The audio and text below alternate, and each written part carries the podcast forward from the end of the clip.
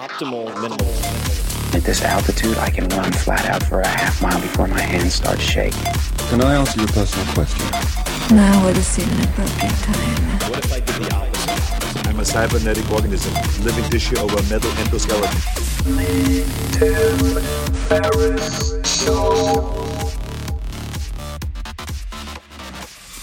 This episode is brought to you by Athletic Greens. I get asked all the time what I would take if I could only take one supplement. The answer is invariably athletic greens. I view it as all in one nutritional insurance. I recommended it, in fact, in the four hour body. This is more than 10 years ago, and I did not get paid to do so. With approximately 75 vitamins, minerals, and whole food sourced ingredients, you'd be very hard pressed to find a more nutrient dense and comprehensive formula on the market. It has multivitamins, multi mineral greens complex, probiotics and prebiotics for gut health, an immunity formula, digestive enzymes, adaptogens, and much more. I usually take it once or twice a day just to make sure I've covered my bases if I missed anything I'm not aware of. Of course, I focus on nutrient dense meals to begin with. That's the basis. But Athletic Greens makes it easy to get a lot of nutrition when whole foods aren't readily available. From travel packets, I always have them in my bag when I'm zipping around. Right now, Athletic Greens is giving my audience a special offer on top of their all in one formula, which is a free vitamin D supplement and five free travel packs with your first subscription purchase. Many of us are deficient in vitamin D. I've found that true for myself, which is usually produced in our bodies from sun exposure. So, adding a vitamin D supplement to your daily routine is a great option for additional immune support. Support your immunity, gut health, and energy by visiting athleticgreens.com slash TFS. You'll receive up to a year's supply of vitamin D and five free travel packs with your subscription. Again, that's athleticgreens.com slash TFS, as in Tim Ferriss Show. athleticgreens.com slash TFS.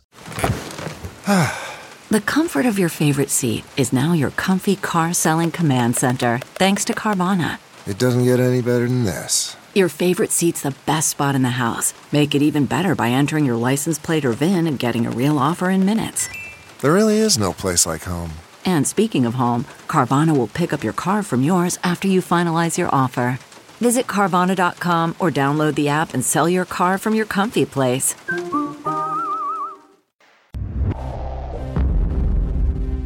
Hello, boys and girls, ladies and germs. This is Tim Ferriss, and thank you for joining me once again. As always, it is my job to deconstruct world class performers from every field imaginable to tease out the habits, routines, and so on that you can use.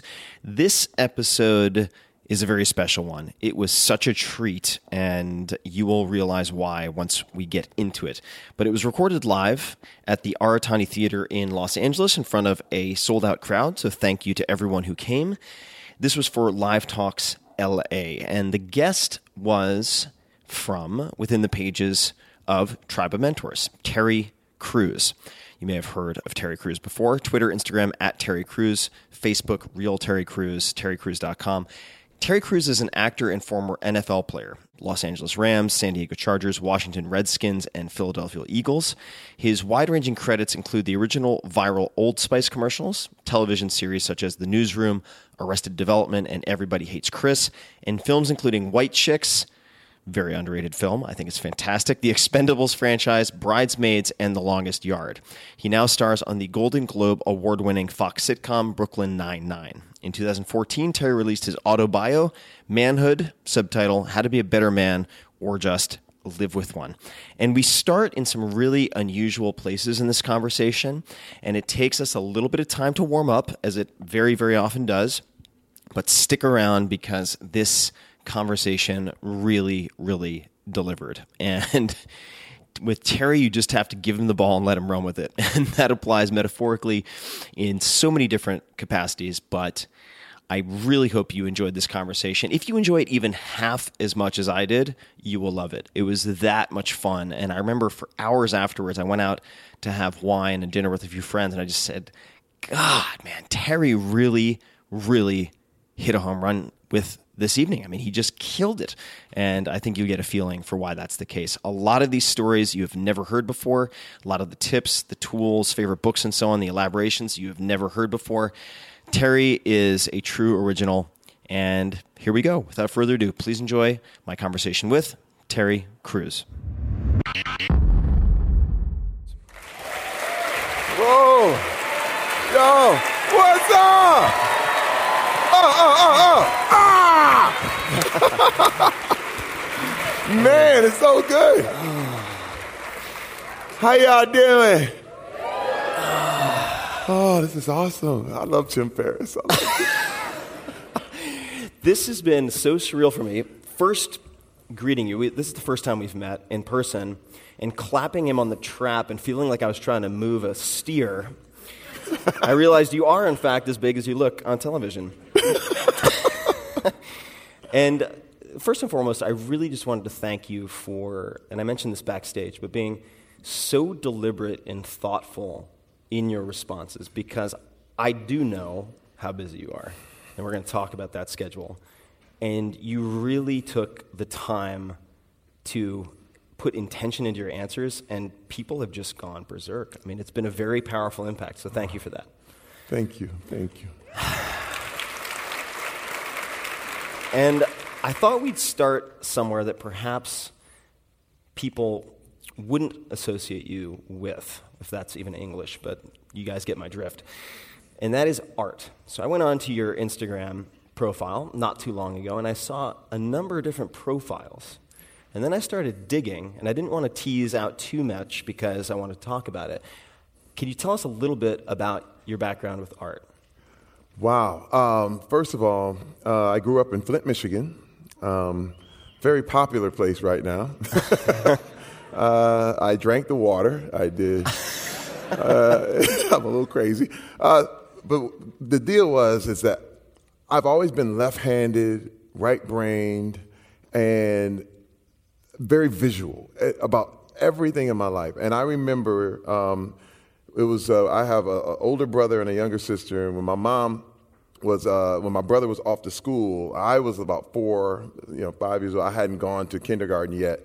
I used to just sit and draw all day long, and, and it was something where I remember being inside of a painting or a picture or a drawing, and time would stop.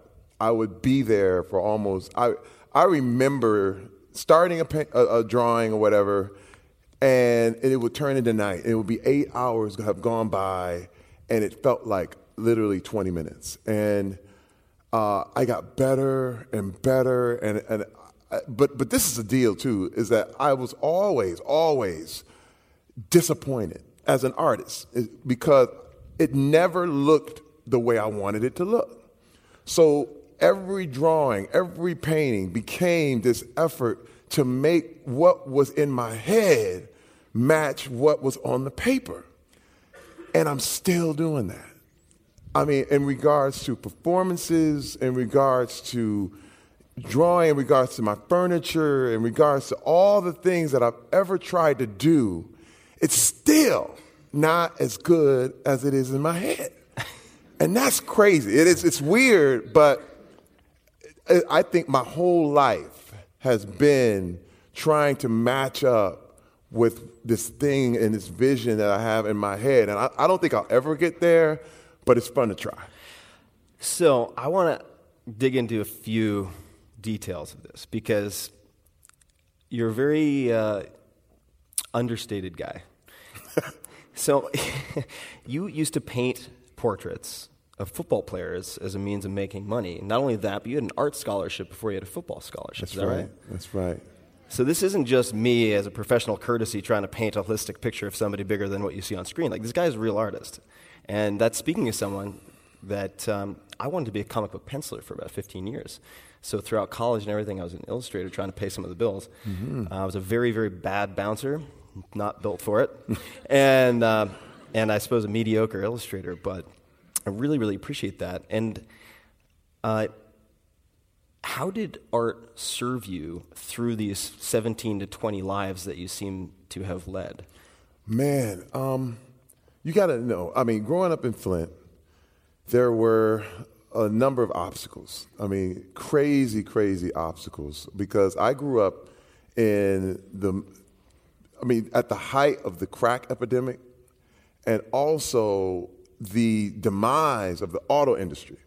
So there were two things happening at once, and they were both horribly bad. I mean, I, my, it, it was like the 80s, probably late 70s, all the way through the 80s into the 90s was literally The Walking Dead. And it was real. I mean, you had people who were cracked out. I had friends, family who one day, you know, they were good people. The next day, they were stealing everything you had. Uh, all, all the way to everyone you knew were losing their jobs, and, and it was a panic. And I remember there was two ways out, and one was through music and performing. Another way was athletics. But art never, you, you couldn't get paid doing art. you know what I mean? It was kind of, everybody was like, that's a wonderful picture, but it's, you're a starving artist. That's the whole term, you know? And I remember just saying, okay, I'm going to do this art thing, but I had to do the football thing too. As, and, and these were my ways out. Now, I didn't believe that I was actually going to get any kind of light as an artist, but I had one teacher, one man, Mr. Eichelberg. I'll never forget this. And he was like, I bel he said, Terry, you are an amazing artist. He was like, I'm the art teacher. You're better than me. And he said, You can go somewhere with this. And I was like, Okay, but you know, nobody's gonna pay. You know, nobody's gonna pay me to do this. Nobody. It's it's it's good, but I I, I got to use football. Well, he filled out all the applications for me, and I didn't even know. Wow. This is crazy. And he took my pictures and my paintings and everything that I did. He took and got them photographed, did all this stuff, sent him to Interlochen Arts Academy. Now, Interlochen is just world famous Big deal. Big, big deal arts camp up in northern Michigan near Traverse City. And you study with people from all over the world. And he, he, he literally ta- came to me and told me, he had already filled out everything. And he said, Terry, you have a scholarship from Chrysler, full ride, to go to Interlochen Arts Academy. And I was like, what are you talking about? Like, you know, eh, eh, first of all, I didn't think it was possible. This is the deal. There's a lot of things, you know, it's weird because you got to let people believe in you, but I didn't believe in myself. And when I got a chance to go to Interlochen and study with people from Europe and from Brazil and from, and these was mainly music students, and then they had art students, and it was just this, like, and coming from Flint, I mean, coming from the hood, and then once I, this changed my life. Once I, I remember we had an, uh, and it was really big on competition, very very big on competition. It was like if you were a violinist, you had to be the first chair and second chair. And I remember all these kids were disappointed because they kept moving down and they would just feel like they were crushed. And the same thing with art. They gave us two paint. We had to do two drawings, and we had the whole class doing all these drawings. And they said, put your drawings on the on the wall, and don't put your name on them. We have the uh, this this guy coming from the from the Cleveland Institute of Art. He's going to judge each painting, and we want to see who's the best. And I was like, oh man, you know. And so I did my deal, and I put all. It was a wall full of art, and the the the the art guy pointed at mine, and he said, "That one's the best one." Then he went all the way across the room, and he said, "That one," and they were both mine. and I was like, now life is a confidence game. Because then you couldn't tell me nothing. I was like, damn it, I'm good. You know, I got too arrogant. Then I got arrogant. You know what I mean? I'm the best one here. You know, and then you have to be humbled some other way. You know, um, but that let me know. I was like, wow, I can, I can do it. I can do it. Like I'm really as good as these people. This is all over the world. And then I got a scholarship to Western Michigan University in art. But it was small. It wasn't full ride, but it was a small deal. So I got an art scholarship and walked on to the football team. And my mom passed away about almost three years ago. And she always would tell me, she was like, whatever you do, I know you're doing all this football stuff, you're doing all these other things, but never forget, you're an artist, babe. You're an artist. I'm telling you, when I see what I'm doing right now, And I get to I get to do so many things that so many people never got to see. I get to go so many places and do so many things that none of the people who wanted to were able to. Um, I feel like I just there, there is a responsibility, but also if if if I don't do it, everything they've gone through is nothing. You know, so the way I approach things is really it's kind of for everyone else. You know, I have to try it. I have to go for it. And I knew even as I was doing football and I was doing all this stuff, I remember once because football was hard. Football was a very, very again another competitive deal. You know, you would get in the team, get on the team, and I would get cut. I was like, I have to depend on this art thing because this is what got me here. And so I would go back in the locker room, and this is how I was married. I had two kids at the time. I would go back in the locker room and go to the players, and I would ask them if they wanted their portraits painted. and, I, and, and the weird thing is, they were like, "Oh man, come on, man, you can't do it." And I would show them my portfolio, and they were like, "Damn, dude." Right. And I was like, look, man, I'm to paint you over this big, you know, is, is, I'm going to put you and you're to be a giant over the city. And I can have wing, you can have wings and you can do it. and, and, let me tell you, you know, football players are the most egotistical people in the world. They were like, oh, damn, yeah, man, I want the wings, dog. How, how much for them wings, man? You know, and I was like, oh, yeah. And I would do these masterpieces. But, you know, I have to tell you this, too. I did have a scam. I had a scam this is the scam in college. In college, I would, because what happened is I was playing football, but when you play football, you don't get money for, for, uh, for uh, supplies. You only get book loans. See, scholarship is a jip. All you guys, I'm telling you, the NCAA is a jip, dude, the whole deal. You are not a student athlete. You are semi pro. That's all it is. There's no student in it. I'm just putting it right now.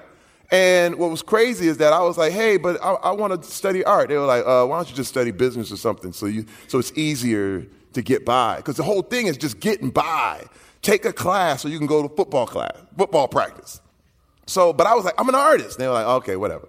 So I would go to these labs and I would make, and this is what I had it planned. In the summer, I would make like probably 10 paintings.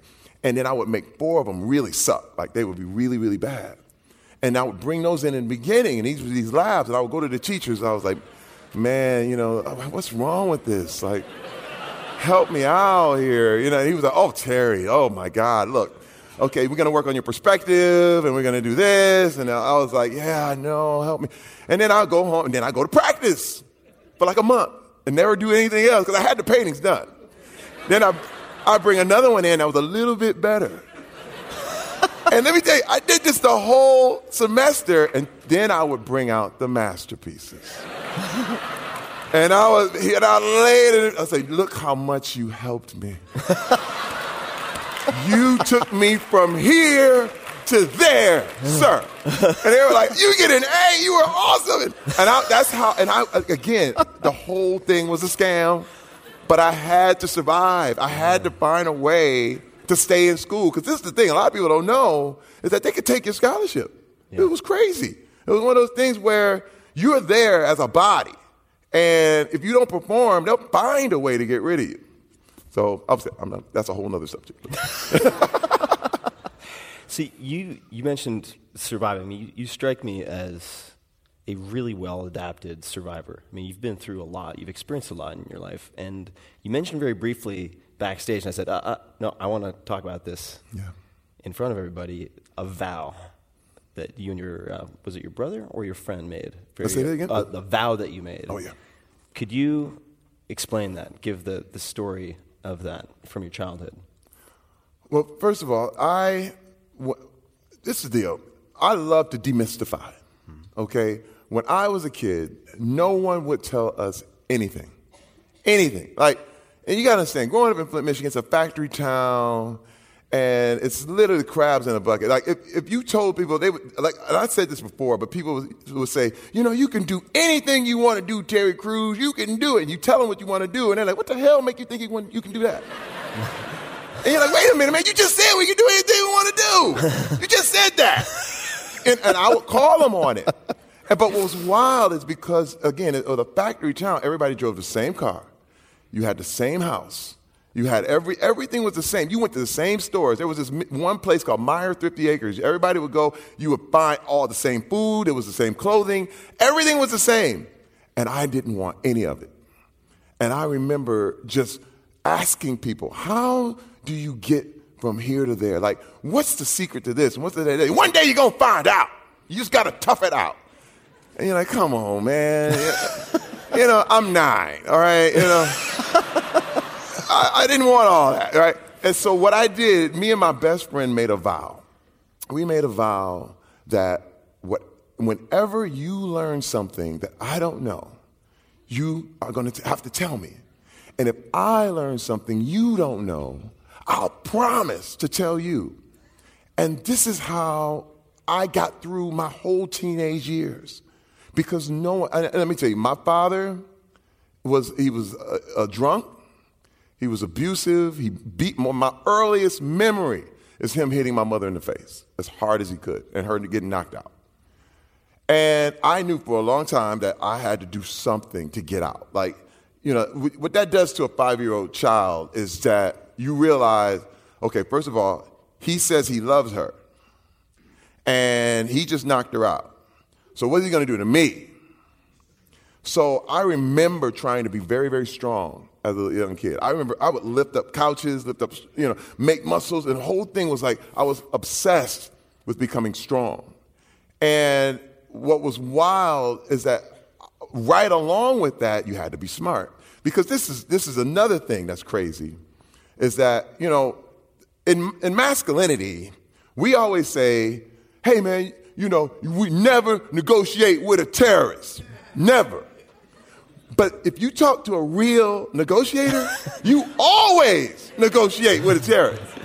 Non-stop. Like, first of all, I, I, had to negotiate with my father. When he got mad, it was like, hey man, you want another beer? What you need? And man, I'll turn on the TV. Okay, uh, what do you Okay, everybody be quiet. Everybody be quiet. Because he's here. And don't say, I spent all my young days negotiating with that.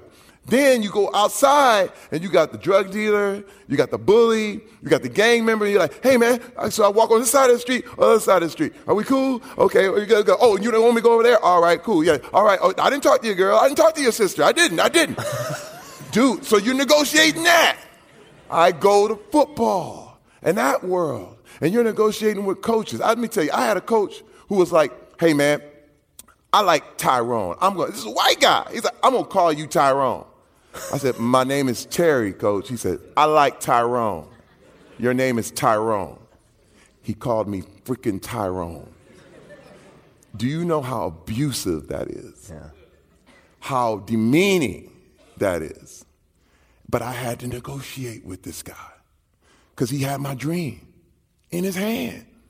And I was like, what am I going to do? Okay, this is my way to make money. This is my way out of Flint. This is my way out of doing whatever I got to do. You're Tyrone. okay, I'll be Tyrone right now. That's what I have to do.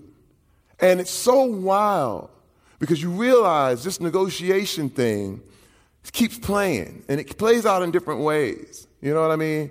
And I, am I'm going to have to bring it up because I, I want to bring up what's happening in Hollywood right now. Because you have a lot of people who are negotiating with terrorists. You're negotiating with people who are holding your dreams in their hands. And it's kind of wild because, you know, again, I've been through all this. I mean, all the way from my dad, all the way up to Hollywood. You spend 20 years building this career, and I freaking have to negotiate with a terrorist for my own dream. And I'm sitting here like, wait a minute, man. I don't have to put up with that. I don't have to do this. I don't have to put up with it. And it's kind of wild because you have to get to a point in every in every job and everything when you just had enough. Like there was times in the hood when I said I had enough. and I fought back. There was a time with my dad, I said I had enough, and I beat his ass. There was a time now when I've had enough with this shit, and I said, no more. No more. This I'm not going for. And it's wild because you give people a shot. You give people a shot. You give people a chance to make things right, to say, hey, man, you know, you're not doing me right. Uh, okay, can, and this is the deal I learned too. You know, I'm sorry, I know it's probably some questions, but I'm, I'm, going off. You know. I'm tired Yeah. of hearing myself talk. I know. so no, no. My, my wife says he damn near interviews himself. That's the deal. that's why she's not here tonight. That's the lazy man's interview. the monologue. Damn lazy it, man's damn it. I hate it. I got so much damn shit to say. I'm sorry. Um, no, it's- it's just trying to get it off my chest, man. It's just I'm getting off my chest because, first of all, it's so wild because, um, you know, once you reach certain spots and you and you have to negotiate with these guys long enough to get what you need, to get what you have to have, and then you can move on. And um, when I look at what art has done for me, and when I look at, you know, because right now I have a, a, a, furniture collection, a furniture. Uh, Bernhardt gave me a, a, a, collection of furniture, and I kind of, you know, segued into that, and I still do art, and I still paint, and I still draw. I plan on literally having art shows, and I mean, later in my life, just really becoming full fledged, you know, with painting and drawing and the whole thing. But one thing is that it's really something that no one can take from me. Like it's something I can do all on my own. And I don't care. There's no, I don't have to, you don't have to like it. If I like it, it's okay. And it's become one of the things that in my life, that's what art is. It's, it's literally subjective. It's what you want to see. And again, it's all about can I get this vision that's in my head on this piece of paper? But now it's almost like I want to, my life has turned into art. I want the vision of who I am and who I want to be to be out in real life. I like to call myself a motivational doer. I hate talking so much. Like I'm a big talker, you, as you can tell. But the big thing is, I'm, I want to back everything up with action. I want to be an action figure. Like, always, always back it up with movement. Don't talk about working out. You can do it all day, but do it. And that was the big, big distinction I've seen, especially growing up in the hood. So many people, ah, man, I'm finna do this, I'm finna, I'm finna. And man, I said, man, well, why haven't you? Why aren't you? And so everything you see me doing, I just said, I'm going. I'm trying. I'm going for it. I don't care. And we'll see what happens. Okay, questions. All right. Terry Crews. I don't know, All. I think the time is up. I think the time We'll be here all week. Uh, I know. all right. So, so I've, I've, I have two, two questions related to everything you just said. And it's going to take I- 10 minutes for me to get them out. No. Uh, the, the, the, the first one is uh, related to how you responded to all of those challenges. You had an abusive father, you have an abusive coach, you have all of these various challenges. And there are a lot of people who I suspect, and I, I, I know some of them, who respond to those environmental factors by becoming bitter and not doing. So, where did you develop your optimism or that ability to be proactive? Because a lot of people just opt out. They feel like the deck is stacked against them and they, they choose not to even attempt. You know, um, and I, this is real, man. I learned it from my wife. Um, you know, for me, you, listen, I've been a part of this super masculine, you know, the toxic masculine world for so long. And I had a come to Jesus meeting, so to speak. It, it- like literally everything was ending. Like I was a narcissist, totally. Still am a little bit, definitely. Uh, but I'm working how, on that. How every day. old were you? Just to. Oh, this. Uh, I, I, I would say it's a it's an ongoing process. I would say over the last 17 years. You know what I mean? Literally from 17 from from 17 years ago to now, it's it was like whoa. Like especially after football. Like once football ended and the and the entertainment thing kind of happened, I started I had to learn like you can't fight your way out of things. You have to think your way out of things. And I noticed how my wife behaved. And I noticed how actually how women behave. Because women have to think their way out of all kinds of situations. Whereas guys can we can muscle our way through and do all this stuff and, and whatever. But I realized that that was not getting me anywhere. And my wife really taught me that vulnerability is not weakness. That I had to be vulnerable, but I had to be authentic at the same time. And she would always, always talk to me and tell me that, Terry, you have to, you, and she would always tell me the truth. Like, there's nothing more valuable than somebody who's going to speak the truth into your life. And, and she would constantly tell me, this is wrong. The way you're acting right now is awful. And I'm just like, what? What? I'm, I'm like all these other guys, because that's what guys do. You compare yourself to all the other guys. And you say, but uh, compared to them, I'm good, right? And you know, she's like, I'm done. I, you're going to be, I'll never forget the first time I had a big job. I remember I got a, a big movie and whatever. And I, I remember I was walking around at this party and I had a cigar. And I was walking around and I was, I was, man, I had the swag, I had the whole thing. She was like, okay, you can stay over there. I'm going to be over here. And I was like, what are you talking about? What? I'm winning. I'm winning.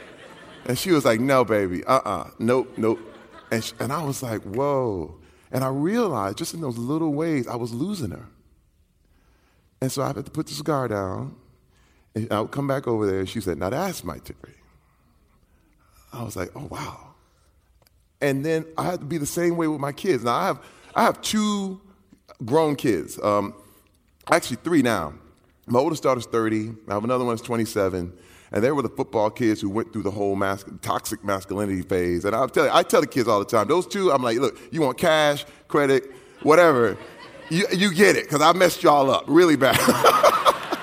I did. I, I messed you up bad. I was like, I'm so sorry. I constantly apologize, constantly try to make amends because I was too tough. I was too hard. I was way. Now they, they look at the other ones and they look at you treat them so good. I'm like, I know. I'm so sorry. what can I say? Um, but again, my wife has been the example for me. And I remember when I had I, I you know, one of the biggest fights that I ever had in my life was an addiction to pornography. And, you know, I put it in my book, but the whole thing was I had to, once I realized that I, Terry Crews, thought that I was more valuable than my wife and kids simply because I was a man. And that allowed the pornography to exist in my life because they were objects.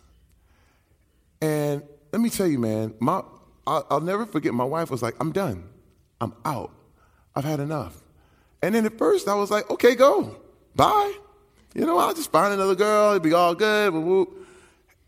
And all of a sudden there was a little voice and it said, maybe it's me.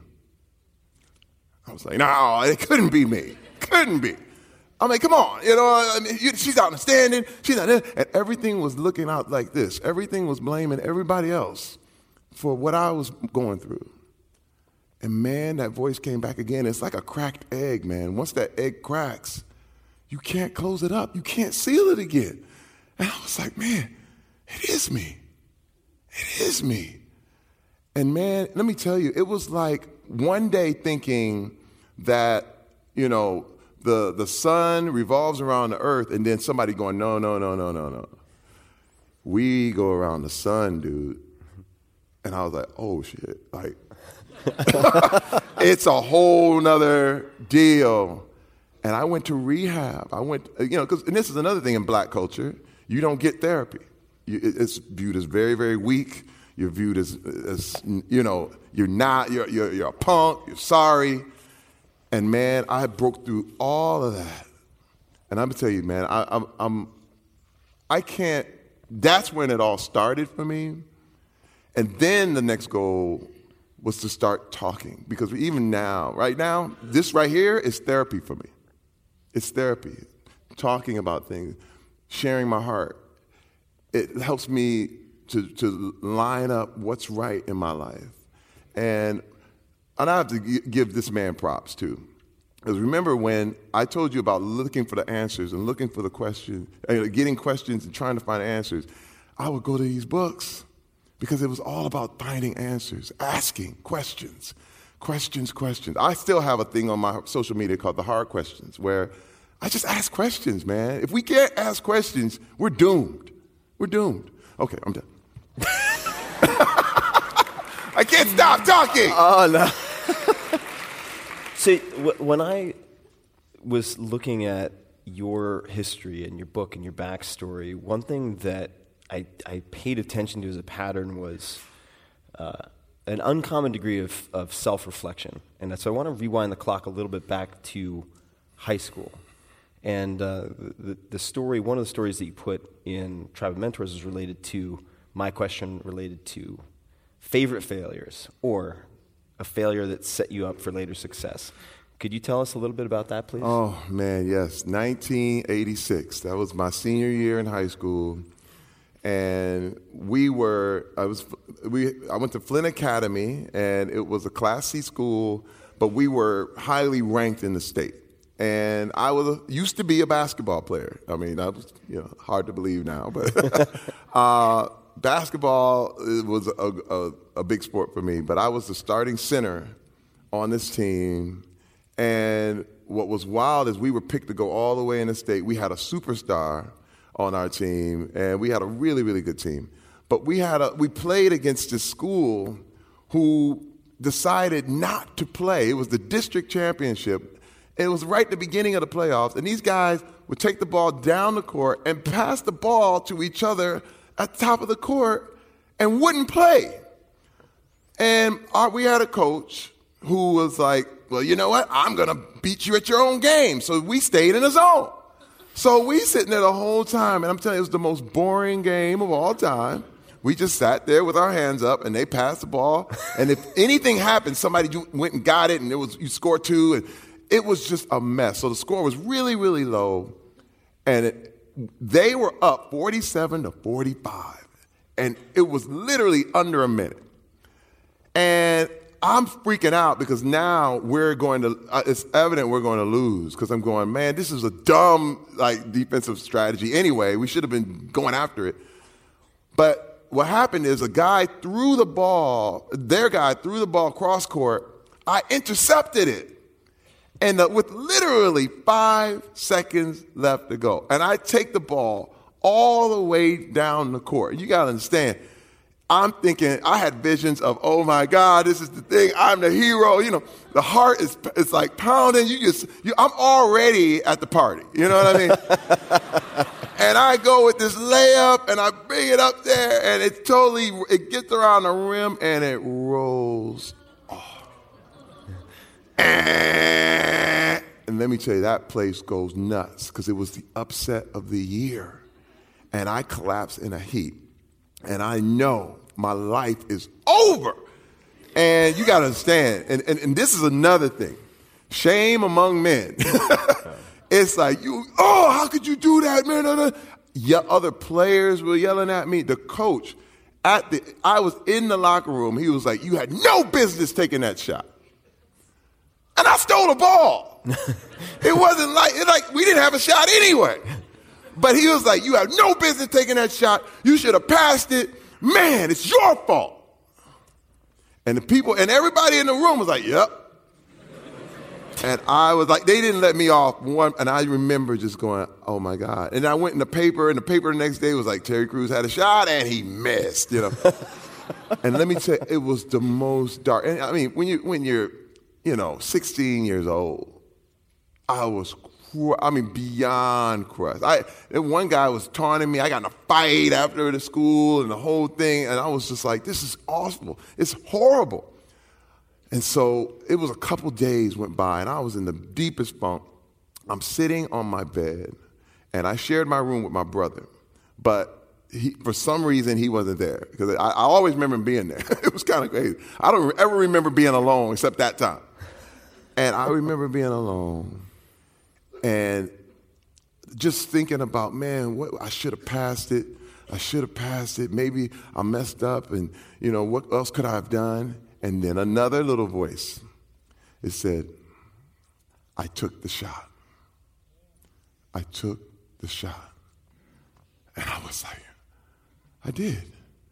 I did. And, and it was kept, and I kept thinking, it was like, man, look, when you had the chance, when everything was on the line, you took your shot, man. You did that. You did that. And all of a sudden, I was like, that's right. That's right. I took it. And I learned from then on, I said, man, wait a minute.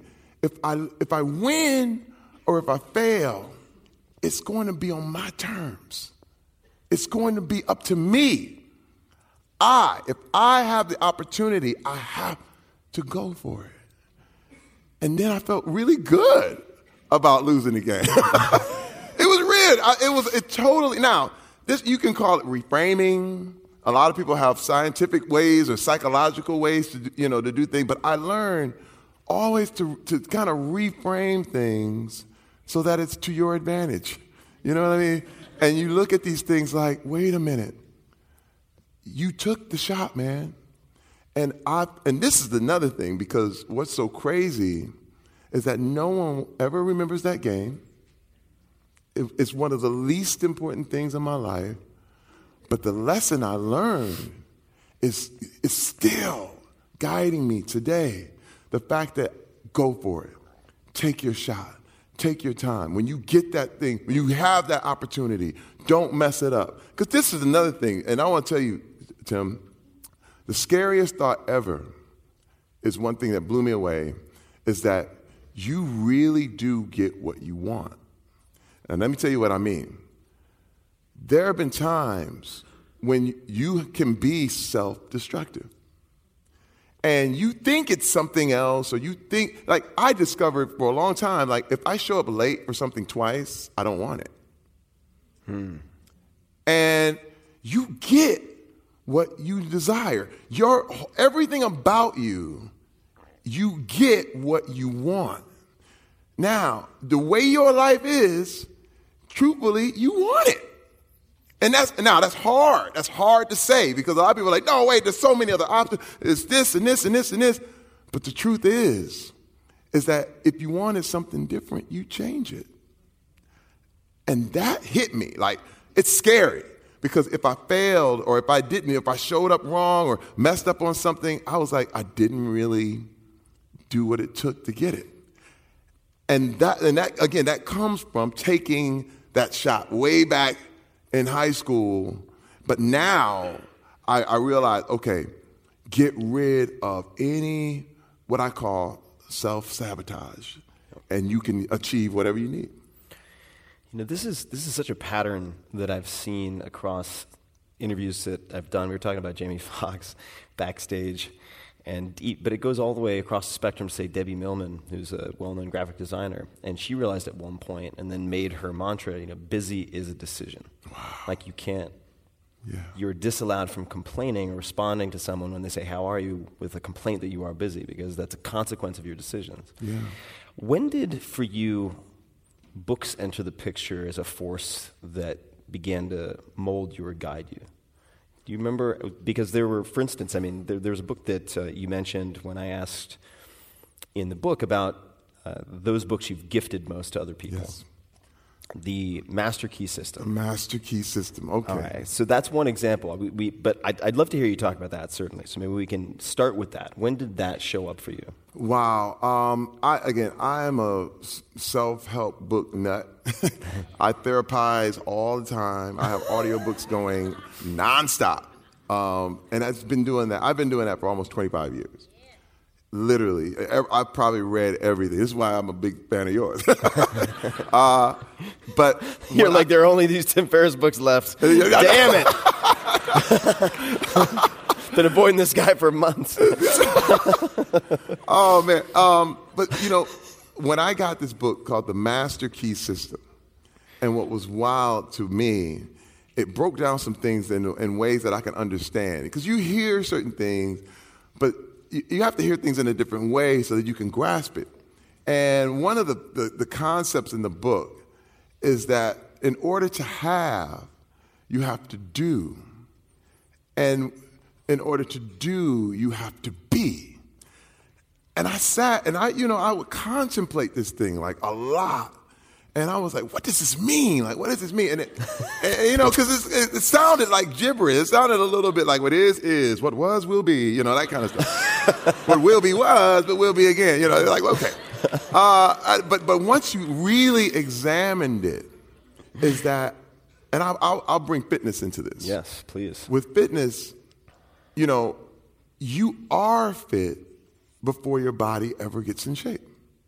You have to be fitness. Like, you know, every person who lost 200 pounds can tell you the moment way back then when they knew they were going to be their ideal weight. That's the moment they, it was be. It was my ideal weight. I, I'm going to be that. And, and then your body just goes right into it. I heard a great quote the other day. It's like, follow your heart and your body will catch up. Hmm. And I think that that's the way it is with everything. It's, it, and that Master Key System book broke it down where you, I had to say, like, I always had dreams of like, man, one day I'm gonna have money. One day. And I said, wait a minute. I'm rich. I'm rich now. And this is the thing, didn't have a penny. But when you do things and you say, okay, now that I'm rich, what would a rich man do? That's this is really important. Do you see? Yeah. What would a rich man do?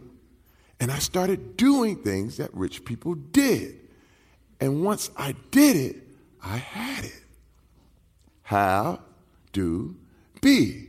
And I was like, oh my God, it works. so I started, I bought like 20 copies, okay? I handed it out to family members, and they were like, "Come on, what is it?" I had people that were like, "Oh, thank you, Merry Christmas." Oh, you know, I want some money. Uh, but but it was so funny because I was like, "Guys, you got to understand this. You are what you are now. There is only now. This is all you have." It's like um, if someone, and I had to uh, trying to break it down, where if you were trying to get to LA and you didn't know you were already here, you just keep walking, you keep going, you be all over the place until finally you realize, wait a minute, I'm here. But that's kind of the way fitness, um, success, any goal, any aspiration, you must be it now. That book, the thing you want to write, you, or, or, or that thing you want to accomplish, you have to be it now. You are an author. So now what do authors do? Authors write. And when authors write, they have a book. Right. and I'm telling you, it sounds really, really, really simple, but once you get it forever, you realize you'll never think of anything the same way again. So, so this, this is uh, something I want to underscore. And I'll, I'll give a close cousin example that's really helped me. Uh, so, so, for instance, uh, historically, I've been really impatient. And uh, for a while, that aggression and impatience was an aid and a help in certain places, but it very quickly, in excess, became a huge handicap and a yeah. big problem. And so I would surround myself with people who were more patient, more tempered, calmer. Like a, one friend of mine named Matt Mullenweg. Some of you might know who that is. He's a technologist, incredible guy. And uh, so I started asking myself when I was going into situations that I thought might trigger me, what would Matt Mullenweg do? Wow. yes, yes. How would Matt respond to this email before I freak out and start throwing haymakers and have to do cleanup for a week? But that's an example of like if I were Matt right now, this instant, yes. even though I haven't magically turned into Matt, but if I were and I acted like him, what would I do? And I started making better decisions. And then, lo and behold, over time, started to then develop those characteristics. So I think it's, it's a really important point that you're making. And uh, th- there's another question I've been dying to ask you, and it relates to a juxtaposition that I hope you can explain the subtleties of a little bit. So you are and have been called the, the hardest working man in Hollywood, and uh, that sounds like a cliche, but you have so many different projects and have lived so many different lives. You're incredibly productive. And uh, going along with that, when I asked you, and this was one of my favorite parts of what you wrote, bad recommendations you hear in your profession of area or area of expertise. And the quote was, work hard to beat the competition. And this is what you said, which actually is very close to what people like Peter Thiel and other people say. It's very, very similar. The truth is that competition is the opposite of creativity. If I'm working hard to beat the competition, it actually prevents me from thinking creatively to make all concepts of competition obsolete. Right? And I'd, I'd love you to expand on that or give any examples of how that has helped you in your career in entertainment? Because a lot of people, for instance, like out of the NFL, they don't make the transition to other things Right. well at all. Right. So could you could you expand on that? Wow. Um, everything that I decided I wanted to do in life was very competitive. And I mean, sports, uh, entertainment, uh, you know, it's always been about, you know, it's funny because the whole thing is like, hey man, it's a dog eat dog world, you know. But dogs don't eat other dogs. they don't. Have you ever seen a dog eat another dog? I've never seen it. That happened. And I was like, wait a minute, you gotta start questioning this stuff, right? you know what I mean? Because we, we take that like, yeah, man, you know, we gotta fight to do this. And, and, and what happened was, see, I bought in. I bought in. This is how I know it doesn't work. I bought in. I was hook, line, and sinker about being competitive. I was out to beat everybody. I would look at people, I would look at you and smile and want to destroy you. That was my whole MO, and I became a very fake person. Very duplicitous, very sly, very cunning, very clever, but there were no real substance because it was all about beating the other person. The NFL teaches you it, it, what's so wild is that you have players that were on the same team and they would play one against the other and they would, they would plant things in your head and say, You're a little old or you're too young, you don't know what's going on. And I'll never forget one guy is an older player, he was like, I said, Oh, what do we do in cover two? He was like, Go left, go left. And I went left and they were like, Terry, what the hell are you doing? And I, and I looked over at him and he was like, and I knew he set me up. And I said, wow, this competitive shit is hard. and so then it was about, it's literally, it's, it's scorched earth. What happens is when you compete, you're just trying to beat you. This guy next to me, this guy, we're at top, we're at top, I'm trying to be the best. And all of a sudden it's like you focus all your attention on beating that guy.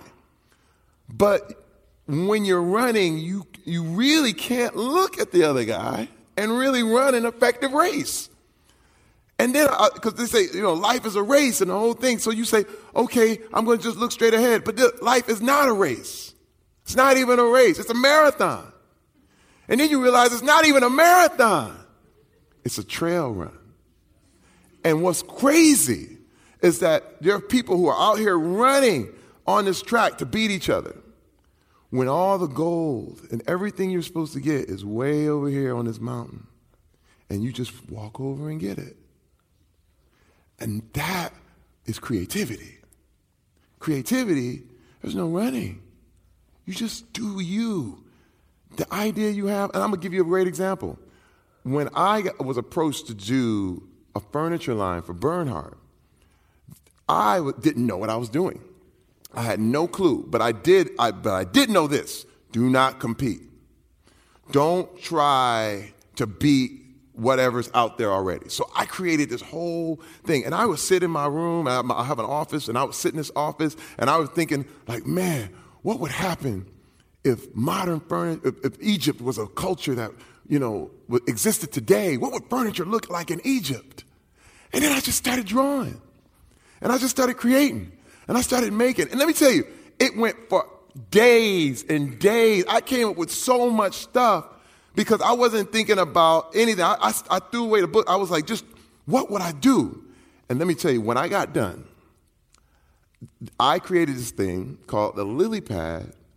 And what's funny, the, the, the chairman of the company said, Terry, no one has ever created anything like this before. I was like, yo, come on. Like, I really thought he was joking with me.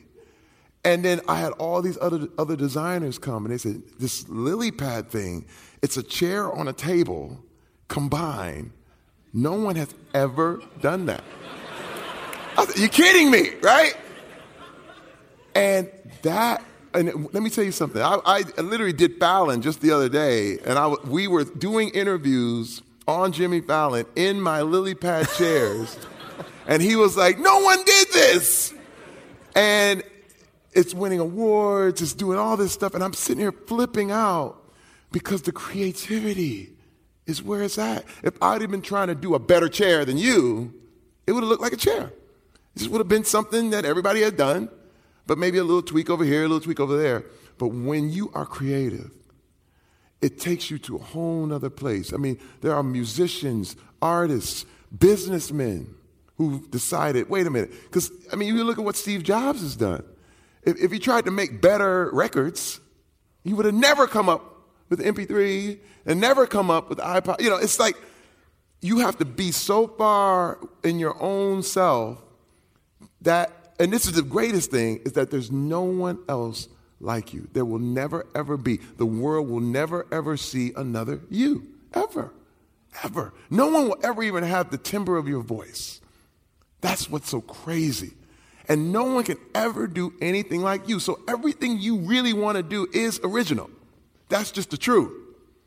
And I, once I started to see that and, and know, and also it's a confidence game because you have to know that your viewpoint is just as viable. Because for one, I have to say, you know, as a, as a sometimes as a woman, or sometimes as a person of color, or where you're from, or where you got, you, you feel like I don't measure up. You feel like ah, you know, they're not going to see me. But I had to fight that. I had to fight all of that. I am creative. I'm not competing with you. And, and, and another comparison I like to say is Fifth Avenue. You go to Fifth Avenue. If Gucci was every store on Fifth Avenue, and Gucci won, Gucci won Fifth Avenue, no one would go. You need the success of Gucci, Prada, Bottega Veneta, uh, Louis Vuitton for your thing to be successful. You need other successful restaurants because some night they're not going to feel like that. They want yours. But if everybody ate the same thing, we would all we, we all hate it. And so this is why now, and, and, and as an actor, I used to get very, very jealous you know, you see a billboard or something you audition for, you're like, man, I hate that dude, man. He, he ain't that good, you know. but now, wait, wait, now, uh, let me tell you, I, I, once I got it, I look at the billboard and I say, man, his success is my success. Because the bigger he gets, the more opportunities for me. And that's the truth. Uh, that's not even mumbo jumbo. It's not a joke. Everyone, if everyone here is successful, it makes you more successful. And once I knew that and realized it, it was no going back. Terry Crews category of one, right? It's easier to create a new category than to compete. I love it. So, I want to ask one or two more questions, and then we'll go to audience Q and A. Uh, but what I'd love to know is, as as a father, you have five kids, is that right? Also a grandfather with better skin than Tim Ferriss. I need to learn your secrets of moisturizing, but didn't have time to get to the gym. I'll be hitting you up later for those questions as well. But what advice would you give to a new parent or someone planning on having their first child? Father, mother, or both? Uh, first of all, uh, it's not that big a deal. You know, and, and this is it, because you overdo it. You're gonna overdo it. Everything. It's got to be the right school. And and then, let me tell you something. My oldest daughter had a whole nother life I didn't know about. I'm just, I'm not kidding. You, are like, oh, yeah, I did it right. And they're like, wait, what? What was that? You had a whole nother what? And then you go, okay, you, all your preparation, all you have to do is never shame them, ever. Mm. Never shame them and, and, and literally love them till they can't, till, till they can't stand it anymore. And, I, and I'm telling you this because I've made those mistakes. I remember shaming my kids when, you know, the thing is, shame is horrible because it tells you you are bad. Guilt is good because it says you did something wrong. But shame, oh, and this is when I say when I messed up my first two, you know, it feels good to shame. You feel like, hey, I'm doing a good thing. You know what? Shame on you. And, you know, you should, you know, how, how could you do something like that? You say something like that to your kids, it's bad because then they're internalizing it. And what I also realize is that it's not every, they're going to be fine. But you spend so much extraneous energy and time trying to do things and figure it all out for them when you have to let their consequences teach them. Perfect example. This is a perfect example. I love this example. We have a, have a TV at home, and what would happen is I would be gone, and I would come home, and I would find the kids had watched TV for like eight hours. I'm like, "What are y'all doing? This is crazy!" Like I left you watching TV, and I come back, you're still watching TV. This is nuts. So when I turned it off, they were like, "Oh, hey you, you," you know. And I and it was wild, and I was like, "Man!" I turned off. and so what I did, I got this thing called a Bob, and Bob is a little box you attach to your TV and it plugs in through the TV, and every kid gets a code. And you could set it for a half hour, hour, two hours, whatever. So I was like, okay, you kids are only gonna watch TV for an hour. So I set it for an hour and the whole thing, and they come in with their code, and I would leave, they're watching TV, and I come back, they're sitting there like, and I'm like, what, what happened? They're like, Bob. but see, this is the deal. I'm like, did you watch your TV? They go, yeah. And I said, okay, well, you did good. They go, okay. But they weren't mad at me. You understand what I mean? It wasn't, dad did it. It was their consequences. They did what they were supposed to do. They played it all out. And now they are feeling the effects of their consequences.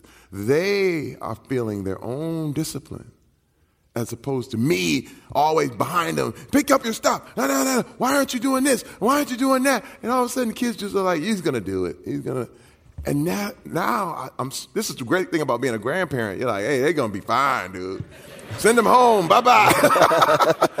but just don't be that into it and let them feel their own consequences. It's a beautiful thing, man. And it's hard. It's, I promise you, your first child is going to be hard. So, one of the things I've really appreciate about you and that uh, led me to want to reach out to you is how forthcoming you've been about your difficulties and some of the challenges you've faced. Because I think a lot of folks we see on magazine covers and so on, unfortunately, give people the impression that they're flawless. They have it all figured out, and then people feel uniquely flawed in some way, that they're damaged because they're not that person. That's unachievable. Could you share with us a story of any dark period in your life and how you found your way out of it, things that helped you to Ooh. navigate your way out of it. Ooh, there's a lot of dark, dark time. You know what? I'm, I'm gonna share this story, which was which changed my life. Um, I was first. I was literally just got my first job in entertainment. I was on a TV show called Battle Dome, where they, they literally put me in a cage and I fought my way out. you know, um, it was so entertaining, but you know, it was pre MMA. You know, what I mean, so people hadn't seen blood on TV yet. You know, we were like the first. It was really nuts. People were bleeding, going to the hospital. It was called Real Warriors, Real Pain. And I played this character called T Money, and that's my, actually my wife's pet name for me now. She's like, "Hey, T Money." Um, and we call this the Christmas from hell. Because here I wanted to come home. I went home to Flint, Michigan with my family. Now, you got to understand, my kids, at the time I had three. I have five total now, but I had three kids at the time. And, my, and the girls were, and they were all girls, they were very small. They had never grown up with violence in the house. Okay? They'd never seen it. And so I told my father before I came, I said, hey man, don't act up. Do not act up. And he said, I ain't gonna do nothing, you know. And I'm like, okay. So I'm bringing the family. I know it's Christmas time, so just relax, man, and we're gonna be there. It'll be fine. So we get there, we're having a, we're having a good time. My wife and I are going out. We actually are driving to Detroit to hang with friends, and I get this call. And it was panic. My aunt called me. He said, Terry, your daddy hit your mother in front of the kids. He got mad. He knocked her tooth sideways. And I'm going, I told him, I told him. Now, we, we literally, um, I stopped the car, we turn it around. I told my wife, okay, we're gonna go over my ass house. You take the kids, go to my ass house, the whole thing. I'm done. I'm dealing with this. First, I went in this house. He was had the nerve to still be there. And I said, dude, what are you doing? He was like, shut up, leave me alone. I can do what the hell I want. Boom! Let me tell you something. I beat this guy for about an hour. He was pleading for his life. I was like, I'm not a child anymore. I am a grown ass man. And how does it feel? You are about to get what my mother has felt. And I laid it on him. He was hurt, bleeding, laid out. I'm surprised I didn't kill him.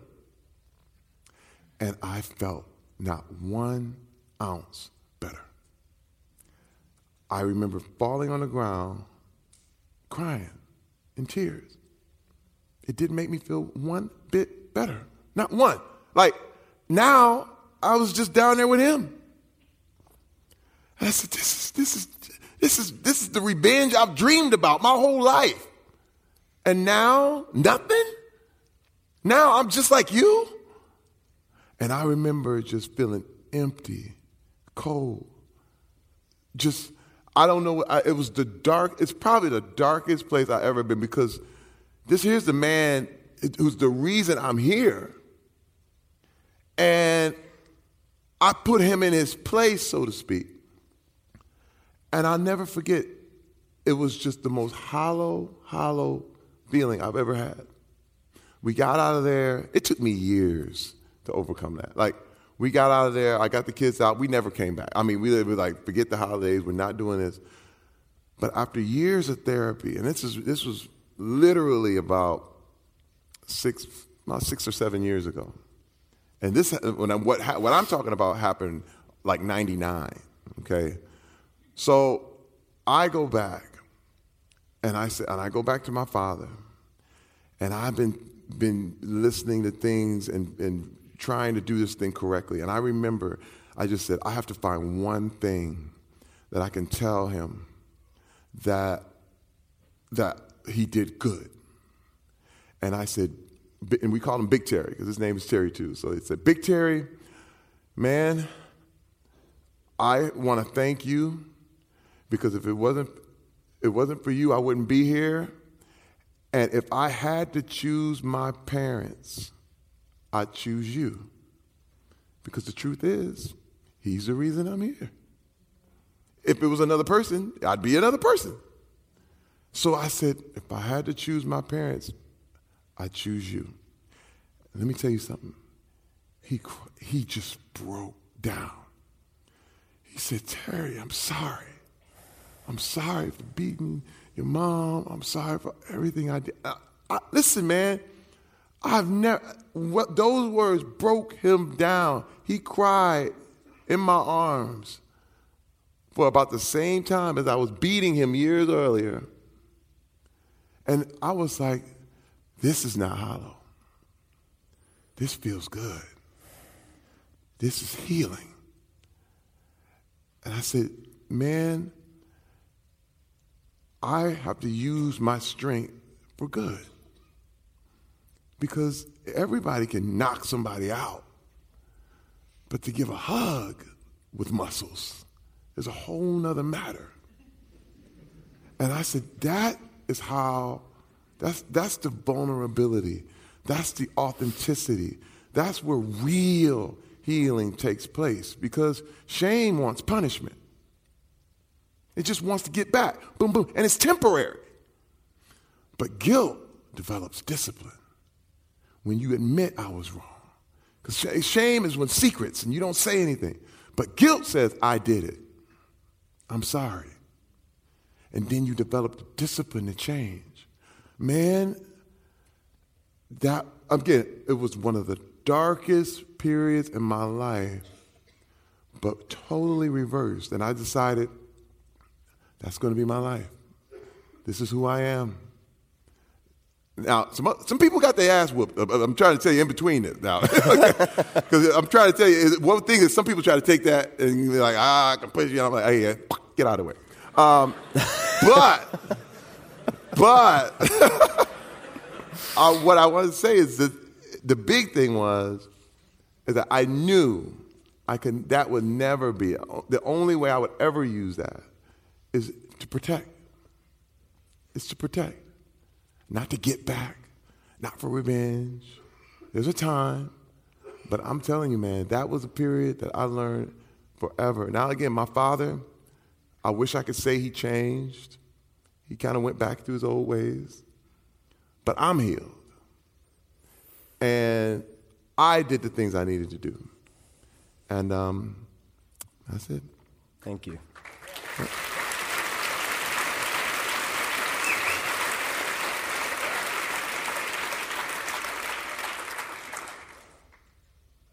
Man, I've been looking forward to this interview for a long time. Thank you for that as well. And I'm going to ask one more question, then we'll go to audience Q&A. And, and it's related to a question that I posed to you in the book, uh, because whether it's looking at some of your early decisions as a child or the, the toughness that you showed in athletics or doing what other people might consider uh, risky by trying to create your own category in many different worlds, or having that second conversation with your dad. I think there's a quote that really exemplifies you, and it's actually a quote that you gave me in the book. And it was in answering the question if you could have a giant billboard anywhere with anything on it, what would it say and why? And it begins with God will not. Could you give us that quote, please, and explain its importance? Oh, man. God will not have his work made manifest by cowards. Ralph Waldo Emerson. It's my favorite quote. I literally have it in my dressing room, put on the wall in, in giant letters, because, you know, fear begets more fear, but courage just begets more courage. And like you don't even get to be born unless your mother has the courage to have you. Any great thing, any, just from literally creating a business to, uh, to making art, um, it takes this courage. It takes this willingness to be looked at, to be judged, to be, you have to face down your fears and you have to step outside and go. And it helped me to just lay out what I was afraid of. Because that's the big thing. You know, you have to ask yourself, what are you scared of? And then you have to attack. You have to literally have to lay out. I remember now you you tell about your swimming experience. I was always you know, you know, you, when you grow up in the ghetto, they, they, they, kick you into the pool, and these are not good experiences, okay? um, and so, you know, we didn't grow up on a nice pool and the beach and the whole thing. It was like the hood, and it's like, oh man, it's not good. So, my first experience was horrifying. I almost drowned, and so the, one of my fears was swimming. And I remember when I had a house with a pool, and I remember going in the backyard and just diving into the deep end over and over again to get rid of the fear. And it's weird because you get near the edge and you go, oh man, here I am. I have to beat it. So I would just jump in and just keep jumping in and keep jumping in until you're not afraid anymore. Because remember, it's a confidence game.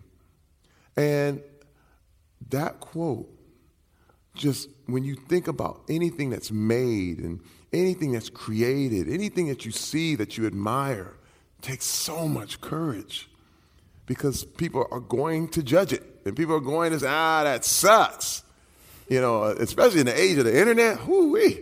You know, everybody's coming in and chipping in with whatever they have to say. And you have to be willing and you have to be vulnerable in order. This is, this is why vulnerability is actually strength. Because the vulnerability is part of courage. You have to be willing to let people judge your stuff, willing to let people hear your song, willing to let people hear you sing. And it's so wild because I, I'll never forget, I always got a story for that, is that the first time I ever got a movie, it was a big movie, it was with Arnold Schwarzenegger, it was called The Sixth Day, and I'll never forget. I'm like, I'm thought I, I thought it was going to be like a quick role. It turned out to be a big job that worked six months in Vancouver, and I'm like, oh my god! And the first day I was on set, I was run, I, I had to say this line: Adam Gibson, come with us. You know, please come with us. And I remember they said action, and I walked up on Arnold, and I was like, Adam Gibson, we need you to come with us. And he turned and looked at me, and I was like. Damn it, that's Arnold Schwarzenegger. And wait, and I mean, and I mean lightning fast. All these, everything went through my head like you don't deserve to be here. You're just a dumb football player. You are a farce. These people are gonna figure you out. You are a fake. You're a phony. You fooled everybody. It's a wrap. They're gonna find out and they're gonna kick you out of here. And that's lightning fast. And then something was wrong with the camera. They were like, oh, you know what? We, we got a problem with the lights and we got to give us five minutes. And this was all split second. And I remember because I froze, and I know I froze. And I remembered I, I, just went to the side and I was like, Terry, okay, you, you survived the NFL. Do you want to? And, I, and after I left the NFL, I was sweeping floors, I was doing security, and then I went to acting. And I said, Do you want to go back to sweeping floors? Do you want to go back to security? Said, man, go in there and say these lines, man. and I literally was cussing myself out. It was like, yo, get some guts, dude. And I walked back in there and they were like, "Actually, I was like, Adam Gibson, you know. and, and, wait, and Arnold was like, this guy, I like his energy. He's got a lot of, it's amazing. I like him. It's really. And let me tell you, after that, I learned go in, rush in, rush in. There's never been a time, I've been acting for freaking almost 20 years, and there's never been a time those those and this and that's why I want to demystify this thing. Uh, never been a time that I don't have those bubbles right before action. Never, ever. It's always there. Don't let anybody trick you and act like, oh man, I'm good. No, no. If, if, if you if they if they that good, they don't care. I'm trying to tell you. If you if you care, you're gonna always be nervous. You're gonna always have to face it. But when you walk in, it turns into a mirage and it just starts to disappear. I remember on a set of white chicks, it disappeared. I remember I was rolling and I remember Keenen Ivory Wayans, I was like, You got any notes, Keaton? He was like, Man, do what you do, man. And I remember just flowing. And let me tell you, you know, people who know, and there's a lot of people here who understand it, if you've ever been in a flow, it's amazing. Like there's a time when all the, li- the, the, the, writing just comes, the, the lines just come, the job is smooth. You're like, man, I could do this all day. That's by practicing facing that fear, fear, fear, just going in, going in, going in till you hit that zone. Man, it's a high like you will never, ever, ever experience. I encourage everyone, and I'm not here, I'm here to be, demystify it. You will be nervous, always, but go anyway. It's beautiful. Terry Crews. All right. I talk too much. I could listen for hours. My wife has had enough of this. She'd be here like, oh my God, can we get out of here? so we have uh, we have uh, a number of audience questions. I think we'll just jump right into it, and then if, if they're directed at one or both of us, we'll just uh, play some improv jazz here. So this one is from Anonymous, my favorite person, especially on the internet, but this is a good question. Uh, and, and I'll pose this one to you. Imagine your 95 year old self time traveled and came to you right now. What advice would he give you? Ooh, my 95 year old son. Self. Sorry. Oh, my self. Self. Yeah. okay. yeah. Yeah. I was like, yeah. okay, that's a deep one there. That's a tricky a movie. Back to the Future That's a movie right there. Yeah. Okay. Um, what would he tell me? Yeah. Yeah, if your if your very old self came back to this moment and were to give you advice, what would it be? Hmm. I would like to think he would tell me, you, you're doing the right thing. Because actually, and to be honest, more so now than ever, you start to wonder. You know, I'm doing it, I'm going through this whole, you know, I'm part of this whole sexual harassment thing that's going on in Hollywood. And you have you start to doubt, like, should I have come forward? Should I have said anything? I don't know. Because I don't even know, to be, and I'll be straight honest, I don't know if I'm going to have a career. That's just real. Um, the people I'm talking about are very, very powerful. Um, they run everything. I'm just me. And they're very angry. So retaliation is one thing that happens. And this, but this is the truth. This has been happening to women for centuries. Centuries. They've been trying to do their thing, just trying to go to work.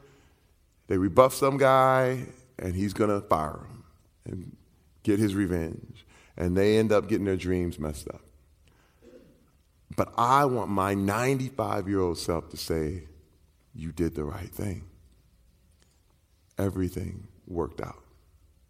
And I have to say, it's kind of dark because you just don't know. But also at the same time, I like it here. I like the adventure. I like not having everything planned out. I told you even coming out here, I don't want to know the questions. I just want to go off the head because this is where the excitement is. You know what I mean? I've never wanted to be safe and comfortable. I mean, it's, it's, it's exciting here. And the, another thing is, is that with every person that comes out after and says, your, you adding to the story helped me, courage begets courage. And that's the way it's supposed to be. I'm with it.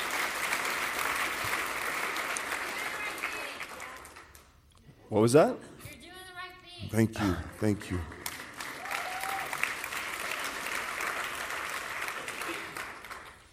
So this is this is a question about changes, uh, and uh, this one's directed at me, but I'm going to also ask you. So since you've turned 40 years old recently, what lifestyle changes have you made, if any? Uh, mostly uh, depends and Ensure. Um, that's not true. I decided to turn my head upside down and put my hair on my face because I can't grow it on top. Uh, life, honestly, uh, the, the lifestyle changes are not changing what's worked. Does that make sense? I've, I've heard at every, what people would consider milestones, whether it's 25, 30, 40, they're like, oh, it's all downhill from here. It's all downhill from here. And I'm like, yeah, you're saying that because you stopped doing everything you're supposed to be doing. It's like, I'm just going to keep doing the very simple approach that I have that's regimented. It's certainly, I mean, your warm up would kill me. It'd send me to the ER probably. But I have my, my simple approach that seems to work, and it's really not using excuses to stop doing those things because they seem to keep me strong. So, not many lifestyle changes. The only major change that has become very important to me, at least in the last six to 12 months in particular, is paying tremendous attention to uh, trying to fix a lifelong habit of berating and uh, brutally attacking myself with my inner voice. I've been extremely unkind to myself most of my life, and we don't have enough time to unpack that right now, but yeah, some bad things happen to me really early, and that made me very angry. And I used that anger as a tool, but as it's been said, you know, the anger is sort of the acid in the vessel. It damages the vessel more than anything it's poured on. And I've really realized that in the last six to 12 months that if you want, this is my conclusion at least, like if you want to love people fully, if you want to share your gifts with the world, you cannot do it if you just tolerate yourself. You cannot do it if you don't love yourself. Mm. Sounds like an indulgence. It did to me for a long time. It's not. It's not a nice to have, it's a must have. So that's psychologically, emotionally, the, the biggest change that I'm trying to make. Now, you are, even though you look 23, are about to turn the big 5 0. I'll be 50.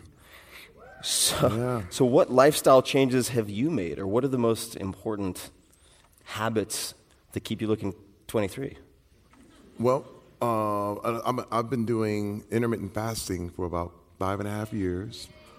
And man, that was the most valuable lifestyle change uh, for me.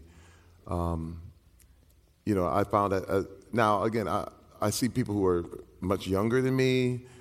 You know, I wouldn't, I really wouldn't recommend it for 20 year olds just because, you know, you can eat like four pizzas and be fine. You know what I mean? uh, but as you get older, and you know, I grew up in the bro science era where it's like seven meals a day and rah, rah, rah, get your oatmeal, rah, rah, rah, you know, a lot of that, rah, rah. um, and so it blew me away. I, I um, uh, read this book called uh, Man 2.0 and Engineering the Alpha. And it, I was like, this is crazy. Like, you know, it was unthinkable that, my God, you you only eat eight hours in a, in a, in a day in a 16 hour fast. And I do it every day. Now, some people have seen the benefits uh, one day a week, the whole thing. But for me, I do it every day. So, what does your schedule look like? It, uh, I eat from two to ten, um, and what's wild is that you know I have amino acid drink, tea, water when I'm fasting, and then my first meal is at two, and sometimes it goes beyond it because sometimes I'm not even hungry until like three thirty, and like even today I had just one meal, um, and I don't feel bad at all. I mean, I learned to get by with less food. I feel more energetic. Um, and, I, and to be honest with you, I think more so than physically, it's a spiritual thing. I think for me, everything that is within your grasp is not meant to be in your hand. Learning and teaching yourself to say no. And you tell your body what to do. You say no. Because what happens is if your body will always lead you wrong. you know, if you listen to it, you're going to have a problem. And I, and I, you know, there were years where I listened to it and it got me in all kind of trouble. Uh, and so now I'm like, no, you're going to do what I tell you to do. And you're going to eat when I tell you to eat. And it really, really is it's an amazing thing. And there are lots of scientific ways that it, it, to prove that it does well, but for me, it's a spiritual thing. What is your? I, I can't help myself but ask a couple follow up questions here. What is? Do you have a default or go to first meal? The- a go to meal that is your first meal of the day. Oh, yeah, uh, omelet. Omelet and salad. What is in the omelet? It's, it's uh, usually bacon, a little cheese, We got a lot of bacon supporters in the house. oh yeah, bacon is a gift from God, man. God will not have His work made manifest without bacon. That's Terry Crews. I'm. Uh, no, man, bacon. the- the- you know the healthy fats and the whole thing, but a little cheese, bacon, in an omelet, along with a great salad or some veg- vegetables right there, and that's my go-to meal. I can eat that any like that's the first thing I usually have. Anytime when, when I break my fast, that's it. And it's light enough, it doesn't feel heavy. I've, I've tried like grabbing a big bready sandwich before, and it's just oh my god, you go to you go to sleep immediately. it's so nuts. Um, but that's the kind of meal that I love. All right, omelets for me tomorrow. See if I make it to three o'clock. Uh, all right, this question is, is very hyper specific. I'll, I'll take a stab at this. Seems to be addressed to me. Uh, this is from Tia Carrera. Uh, you, is she here? Amazing. Hi. Hey, Thanks for yeah, I'm a coming. fan, I'm a All right, so this is very. This, Thank you for coming. This is a, a really specific question. What are your thoughts on cryptocurrency, and could you maybe interview Mike Novogratz on your podcast? Uh, so, Mike Novogratz, well-known investor, has recently made the statement that he has, I think, five or ten percent of his net worth in cryptocurrency and blockchain. Uh, fascinating guy. I actually know Mike. Uh, I've gotten into some uh, scuffles, not in a bad way, uh, with Mike because we both have wrestling backgrounds. He's a much better wrestler, and he supported the USA Wrestling Program. And uh, we met actually in well in several places, but in Iowa when I first met Dan Gable, who's a hero of mine, legendary coach who ended up in this book. Uh, so yes, I'd like to have Mike on, and he's actually the brother, which I didn't put together until Jacqueline was already going to be in the book, but Jacqueline Novogratz is also just an incredible, incredible woman. So they have an amazing family. So, yes, I'd like to have him on the podcast, and I'm sure he'll bust my balls half the time. Uh, he's a very tough dude, which I invite. That's perfect. My thoughts on, crypt- my thoughts on cryptocurrency are uh, there be dragons on the map. Uh, I would just say be very, very careful. I'm not a cryptocurrency expert. I do know a lot of experts. And I, even though I own a little bit of cryptocurrency, I'm very, very cautious to not take the DIY approach because there are a lot of bear traps. And I, I will say that I think most ICOs are going to end up giving people nothing. I think many of them will be regulated out of existence. And the technology is, is very sophisticated. And they're also very sophisticated technologists who can trick most people into giving up their money for something that will end up poof, just being vaporware. Mm. Uh, so I think that cryptocurrency and blockchain have the potential to be as important as what we consider the internet. And I'm really borrowing from some of my smarter friends in saying that, uh, having spent 17 years before moving to Tejas before moving there, 17 years in Silicon Valley, I, I really know some very, very smart people. And actually, like Vitalik, the creator of Ethereum, and Zooko, the creator of Zcash, and many of those folks, uh, because I'm so interested in it, are all in Tribe of Mentors. I wanted to kind of get them all in one place to see what patterns came out of it. Did that with poker players too. might tell you shouldn't take all of my investing advice. Uh, uh, but but I, I would say, much like picking stocks, you're up against professionals. So you wouldn't bet on yourself if you were playing golf against Tiger Woods. I would hope not, unless like someone in the audience could happen here mm-hmm. is actually of that caliber. Uh, similarly, if you're playing on Wall Street or playing in the world of crypto, you're dealing with people who do this all day, every day, and know all of the nuances. So I just say be very cautious. If you have an informational advantage and you're playing with chips you can afford to lose, then I, I, think it's, it's something that's, that's very interesting to explore just as a way of learning about the technology and the implications it might have. Uh, so it's endlessly fascinating and endlessly terrifying, I suppose, in short. Uh, was that a cough or an incredible laugh? I couldn't tell. uh, uh, all right, so here's, here's a question from John, and I'd, I'd love to hear your thoughts on this. When do you decide to mentor someone? What attributes do they manifest to become mentorable? And then there's a, a bonus old Buddhist proverb when the student is ready, the teacher appears. How do you decide who to, not necessarily mentor because it implies sort of like full time, unpaid extra job, uh, but to help someone, to invest in really helping someone? You've had, as, as, as I understand, some, some people who've really helped you along the way. Yeah. Whether the art teacher you mentioned, Sylvester Stallone, I believe, yep. is another. So when, it's, when you have the opportunity, how do you choose? You have limited time, limited energy. How do you choose who to invest in? Well, I, I, to me, it's um, it's a little bit about uh, not a little bit. It's a lot about desire. Um, you know, I've come. It's wild because I've come across. I've, I've had people who were in my circle who said they wanted things and then when once they realized what it took, they were out. right. You know, and so now I would anyone that I would be willing to mentor or whatever would have to. I would send them on like little tests.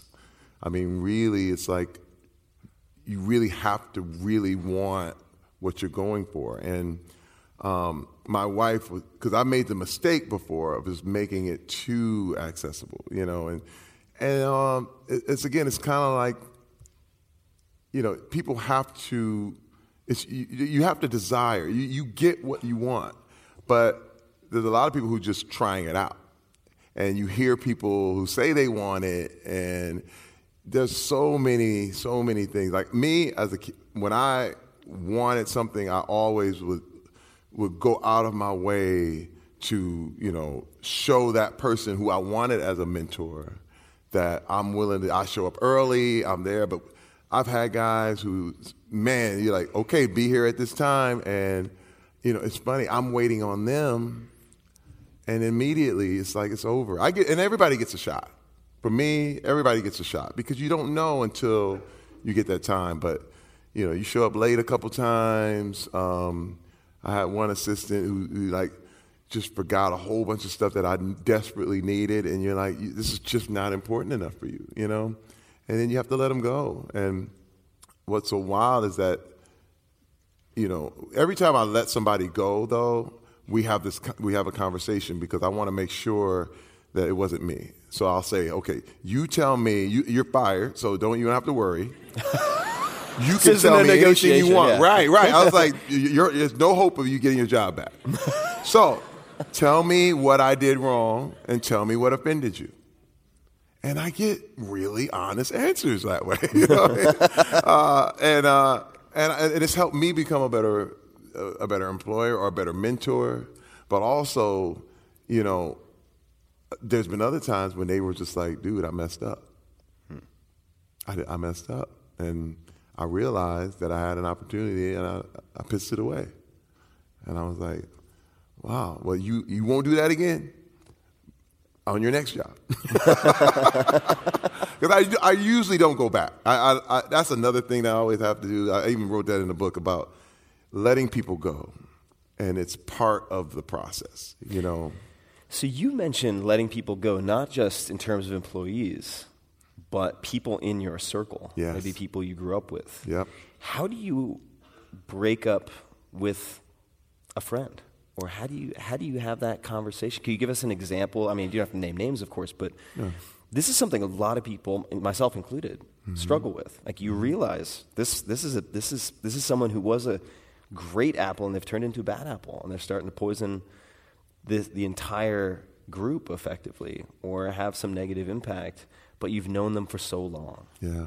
How do you navigate that? Could you give us an example? Well, you know, I, first of all, we have a lot of talks as we go to say that, hey, man, we have to do this. We have to be held to this standard. Like, I have an example. There was a one person I told him, you know, he's a single man, but I, I also said, hey, man, you have to understand that I'm a married man. And if I hear any drama about women in this your circle, that's going to be a no go for me because you know you have to treat every woman with respect. I don't want any of that coming to me. And I said, you got to understand, uh, because if it is, and if it happens once, I'm gone. And he was like, oh man, I would never do. I understand. I know, man. I got your thing, man. I understand what you're talking about until it happened. And I went, dude, what did I remember what I told you? You know what I have to do, right? And he just said, Yeah, I get. You're right. And I said, Okay, sir. Hey man, love you. I love you like a brother. I wish it could have worked out. And this is a very close friend. And I mean super close. And I said, Man, but I gotta go on without you. And uh, you know, it's weird because Hollywood is one of those things that's built on this kind of camaraderie, entourage, whatever. I don't have that because, for one, I found that the entourage has you. They know all your things, and they start telling you what you're gonna do, and it's like, what, you know? Um, and I said, never me. I'd rather go alone, and um, I'd rather walk alone. So but it's it, it's hard because sometimes you do feel lonely. You do feel like, but the higher up you go, the more is at stake, man. I mean, it's good. You can everybody can be down there and you can be hanging and everybody's good. But let me tell you, as soon as you get something, and as soon as it becomes bigger than you and becomes more important than you, you gotta let some of these people have to go. They have to, and it's not personal. And I tell them I love you, but we just can't hang anymore. And, I, and I'll be brutally honest, but not mean. It's, you don't have to be mean. Some people feel like you gotta, uh, but I, I'm always, I love you, man. But it just, we just can't, we can't hang.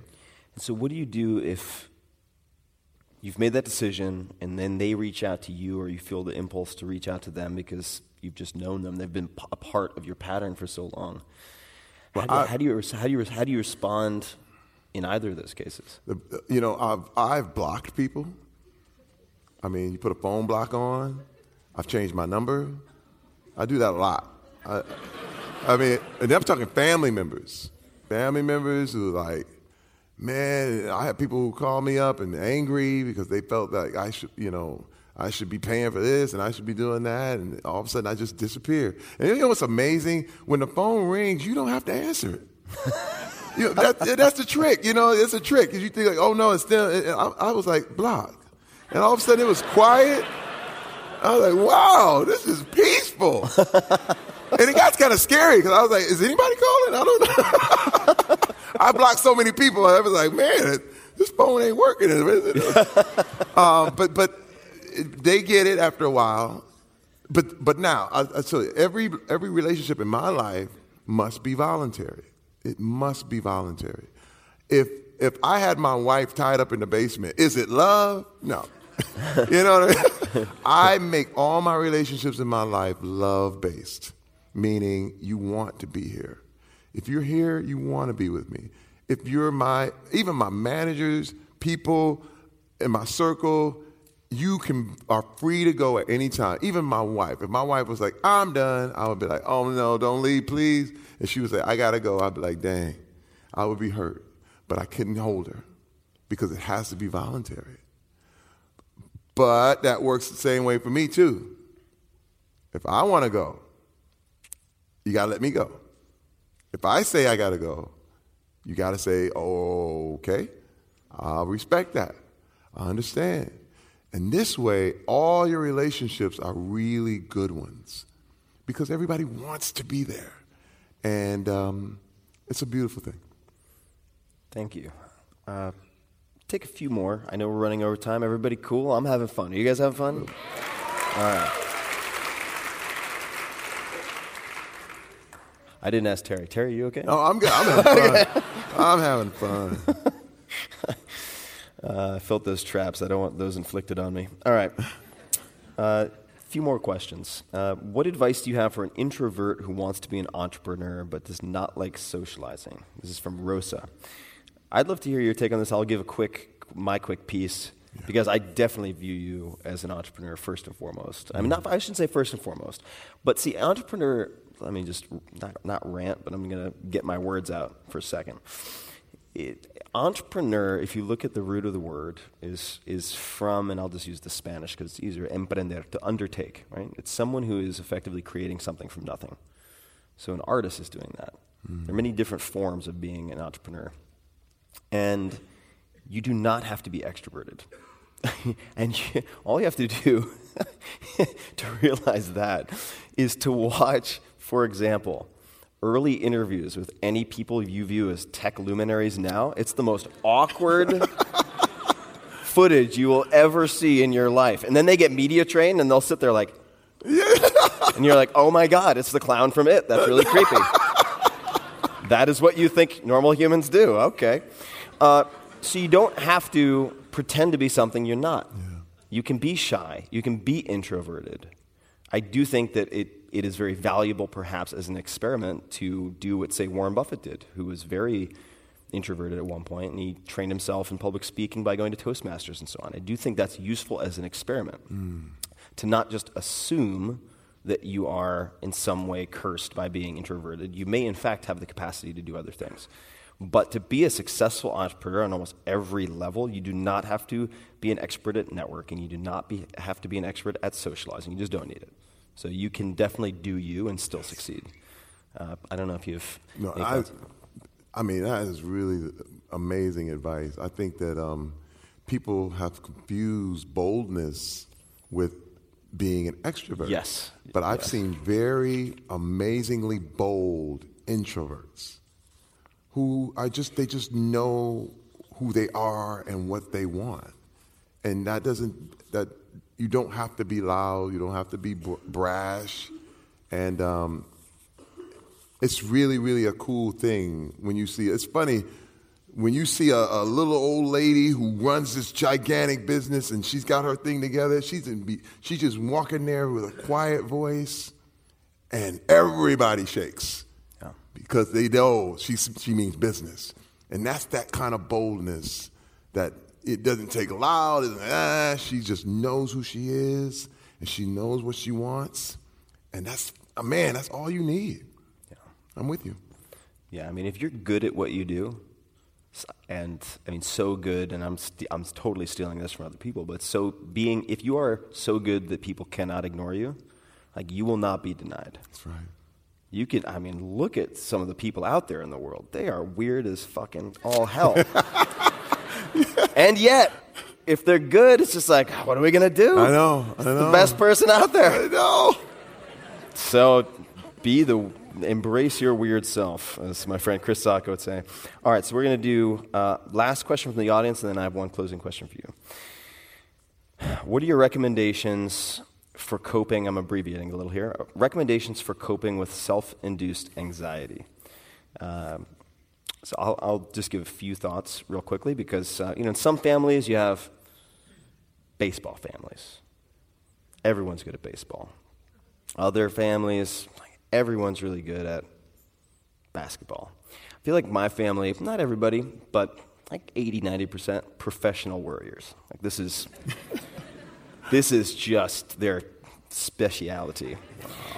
Uh, So I've I've developed a whole repertoire of different ways to induce anxiety in myself. Has proven not to be very fruitful, I will say, in retrospect. but uh, a, a few quick recommendations. Number one is there's a book, and there are a lot of books like this that have terrible titles and actual good content.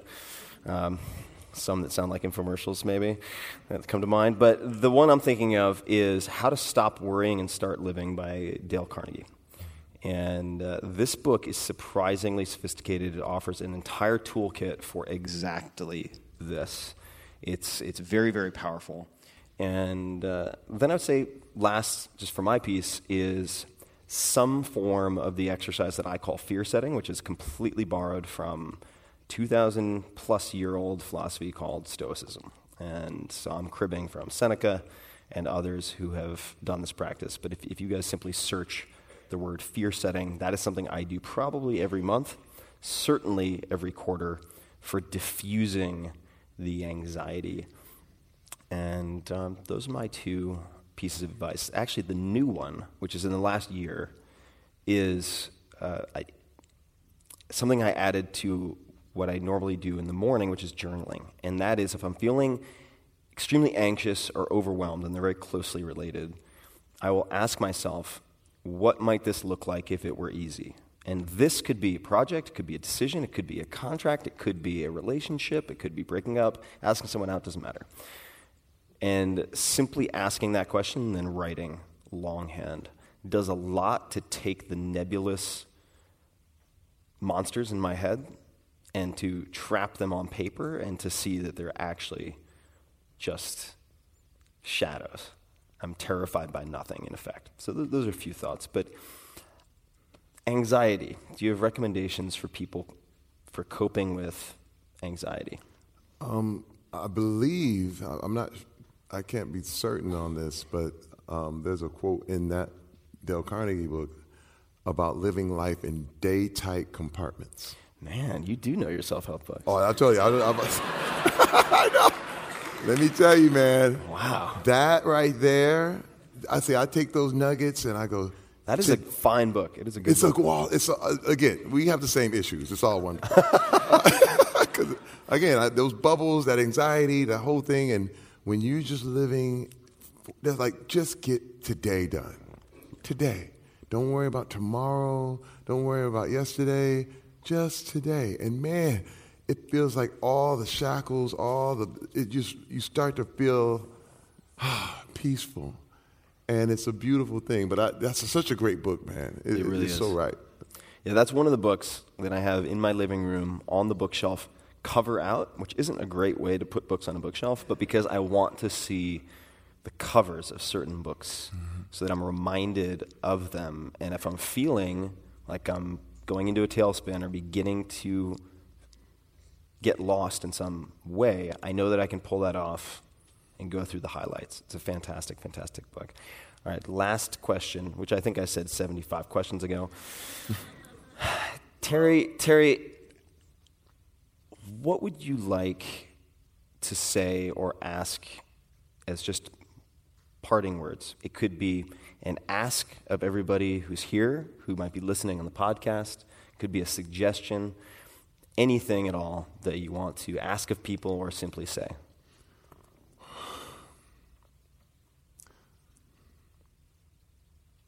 I guess um,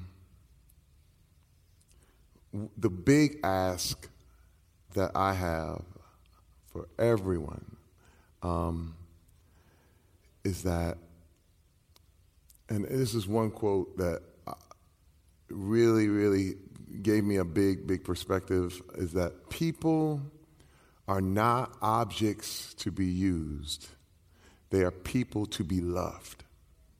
And my big ask is that you see everyone as people to be loved because, you know, and one thing I see now in America, especially with the partisan, everybody's Democratic or Republican or this or that or black or white, but we're people to be loved. And that sounds very cliche or whatever, but when you get down to the heart of it, when you look at another person, see them as a child.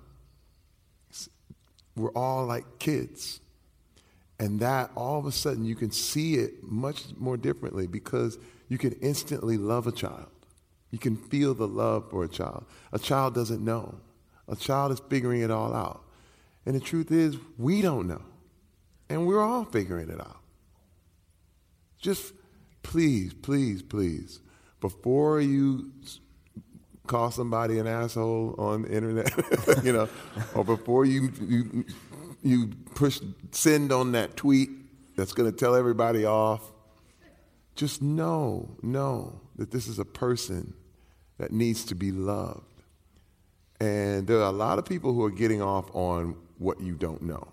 And they want to treat you like an object and treat you like property and treat you like people who things are bought and sold and whatever and whatever.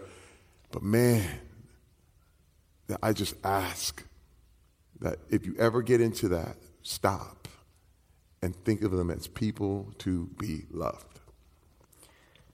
Ladies and gentlemen, Terry Crews. Ah. Oh, you guys. Let's go. Oh, my God. So good. You guys Thank you all for coming. Thank, you very you. much. This Love you so guys. good. Love Speaking you. of which, thank you for coming. Hey guys, this is Tim again. Just a few more things before you take off. Number one, this is Five Bullet Friday. Do you want to get a short email from me? Would you enjoy getting a short email from me every Friday that provides a little morsel of fun before the weekend? And Five Bullet Friday is a very short email where I share the coolest things I've found or that I've been pondering over the week. That could include favorite new albums that I've discovered, it could include gizmos and gadgets and all sorts of weird shit that I've somehow dug up in the uh, the world of the esoteric as I do. It could include favorite articles that I've read and that I've shared with my close friends, for instance. And it's very short. It's just a little tiny bite of goodness before you head off for the weekend. So if you want to receive that, check it out. Just go to 4hourworkweek.com. That's 4hourworkweek.com, all spelled out, and just drop in your email, and you will get the very next one. And if you sign up, I hope you enjoy it.